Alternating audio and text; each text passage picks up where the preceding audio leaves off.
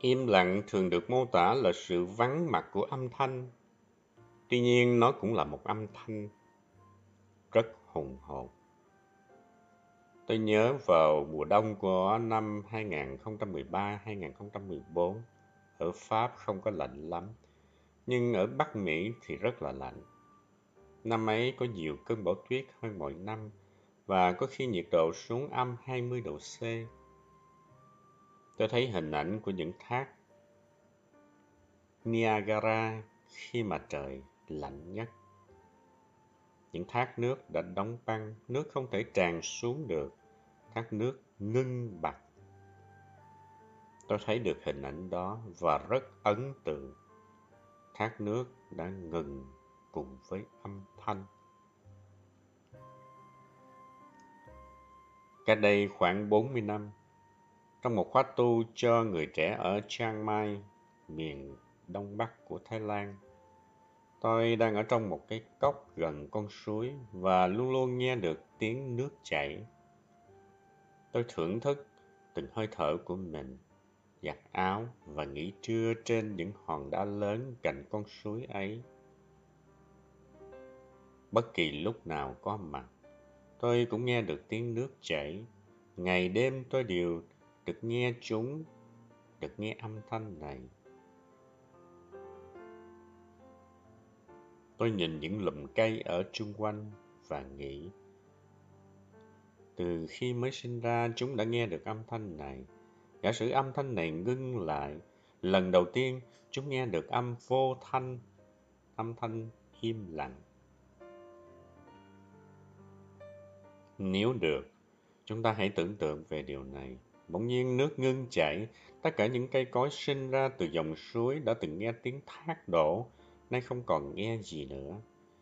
Hãy tưởng tượng chúng ngạc nhiên đến mức nào khi lần đầu tiên trong đời chúng nghe được tiếng vô thanh.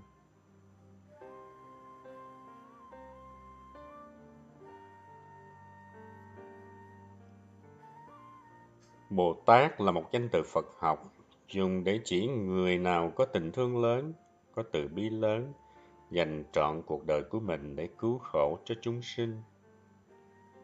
Đạo Bụt có nói đến Bồ Tát Quán Thế Âm là vị Bồ Tát biết lắng nghe sâu. Quán Thế Âm có nghĩa là người biết lắng nghe sâu tiếng kêu của muôn loài trên thế gian. Theo truyền thống đạo Bụt, Bồ Tát Quan Thế Âm có khả năng nghe được tất cả các loại âm thanh. Đồng thời Ngài cũng có khả năng phát ra được năm loại âm thanh khác nhau, có khả năng trị liệu cho thế gian. Nếu có khả năng lắng nghe sự im lặng trong tự thân, ta có thể nghe được năm loại âm thanh này.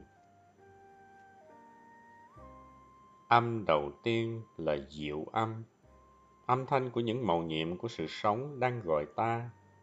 Đó là tiếng chim, tiếng suối, tiếng mưa rơi, vân vân. Chúa là một âm thanh, đấng sáng tạo ra vũ trụ là một âm thanh. Mọi thứ đều bắt đầu bằng âm thanh. Âm thứ hai là quán thế âm, Âm thanh của người biết quán sát cuộc đời. Đây là âm thanh của sự lắng nghe, âm thanh của sự im lặng. Âm thứ ba là phạm âm. Đây là âm thanh siêu việt, có một lịch sử lâu đời trong nền tư tưởng tâm linh Ấn Độ. Âm thanh đó là tiếng ôm. Theo nền tư tưởng này thì tiếng ôm có một sức mạnh bẩm sinh tạo ra thế giới Vũ trụ được tạo ra bởi âm thanh này. Trong phúc âm, John cũng có một ý niệm tương tự. Khởi đầu có một từ. In the beginning was the word. Theo kinh điển Vệ Đà, văn bản xưa nhất của Ấn Độ giáo, từ tạo ra thế giới là Om Trong truyền thống Vệ Đà Ấn Độ thì âm thanh này là thực tại tối hậu hay là Chúa. Nhiều nhà thiên văn học hiện đại cũng có niềm tin tương tự như vậy. Họ đi tìm cái khởi nguyên, cái bắt đầu của vũ trụ và họ đặt giả thiết rằng khởi đầu của vũ trụ là Big Bang. Âm thanh thứ tư là hải triều âm. Âm thanh này tượng trưng cho tiếng gọi của Bụt. Giáo pháp của Bụt có khả năng lấy đi sự hiểu lầm, làm tan biến phiền não và chuyển hóa mọi khổ đau. Rất thâm nhập và hiệu quả. Âm thanh thứ năm đó là thắng bỉ thế gian âm. Là âm thanh vượt thoát những âm thanh của thế gian, vượt thoát mọi tiếng đời. Đây là âm thanh vô thường, một lời nhắc nhở chúng ta đừng để kẹt hoặc vướng mắc vào những âm thanh hay là ngôn từ đặc biệt nào. Nhiều học giả đã làm cho giáo pháp của Bụt trở nên phức tạp và khó hiểu, nhưng những gì Bụt dạy thì rất là đơn giản và không kẹt vào ngôn từ. Vì vậy, nếu mà giáo pháp của Bụt mà quá phức tạp thì đó không phải là tiếng Bụt nói nếu những gì mình nghe quá lớn, quá ồn, quá chát, thì đó không phải là tiếng gọi của Bụt. Bất kỳ ở đâu, ta cũng có thể nghe được loại âm thanh thứ năm này.